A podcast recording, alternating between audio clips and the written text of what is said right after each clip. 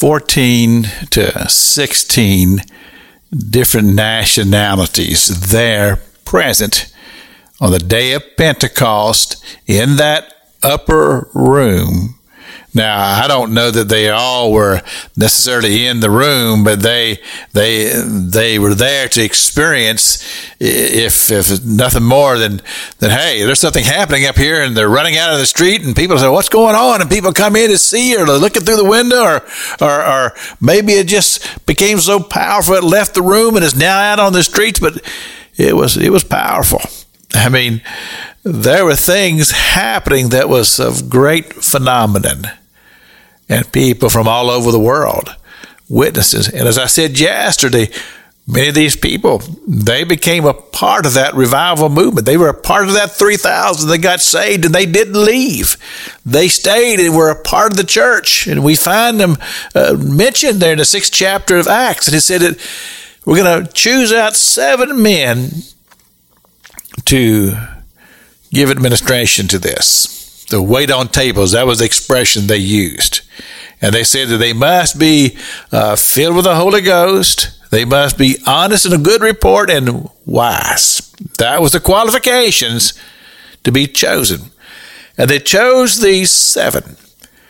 One of them was a man by the name of Stephen. We know how he stood up there before uh, those who were the religious leaders of the Jewish faith and preached that tremendous sermon that caused them to be so angry that they picked up stones and stoned him.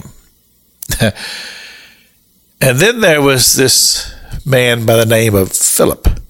And uh, you see, these young men, they were just full of zeal. And they were experiencing the, the power and the moving of the Holy Spirit. And they were learning how to, how to flow in that Spirit. And it was different than how the apostles and those who were ordained as the leaders of this new movement, who had the sense that in order for you to be a part of the, quote, Christian faith, you had to become a Jew first. You had to become uh, instilled and installed into all of the tenets of the Jewish faith and embrace that, and then you could become a Christian. Well, these young men didn't see it that way. And this young man by the name of Philip, he's got a zeal to preach. And he goes up to Samaria. And of course, you know, Samaria was a part of old Israel. And there was a mixture of people. They were they were part Jew, and they were part other uh, nationalities. They were kind of a mixed race. And, and as you know, most of the time, uh, a, quote, Jew would not have anything to do with a Samaritan. But to Philip, that didn't mean anything. And he goes up there and begins to preach a revival. And revival fire fell. And it describes it. People were being healed. People were having demons cast out of them. People were being baptized with the Holy Spirit.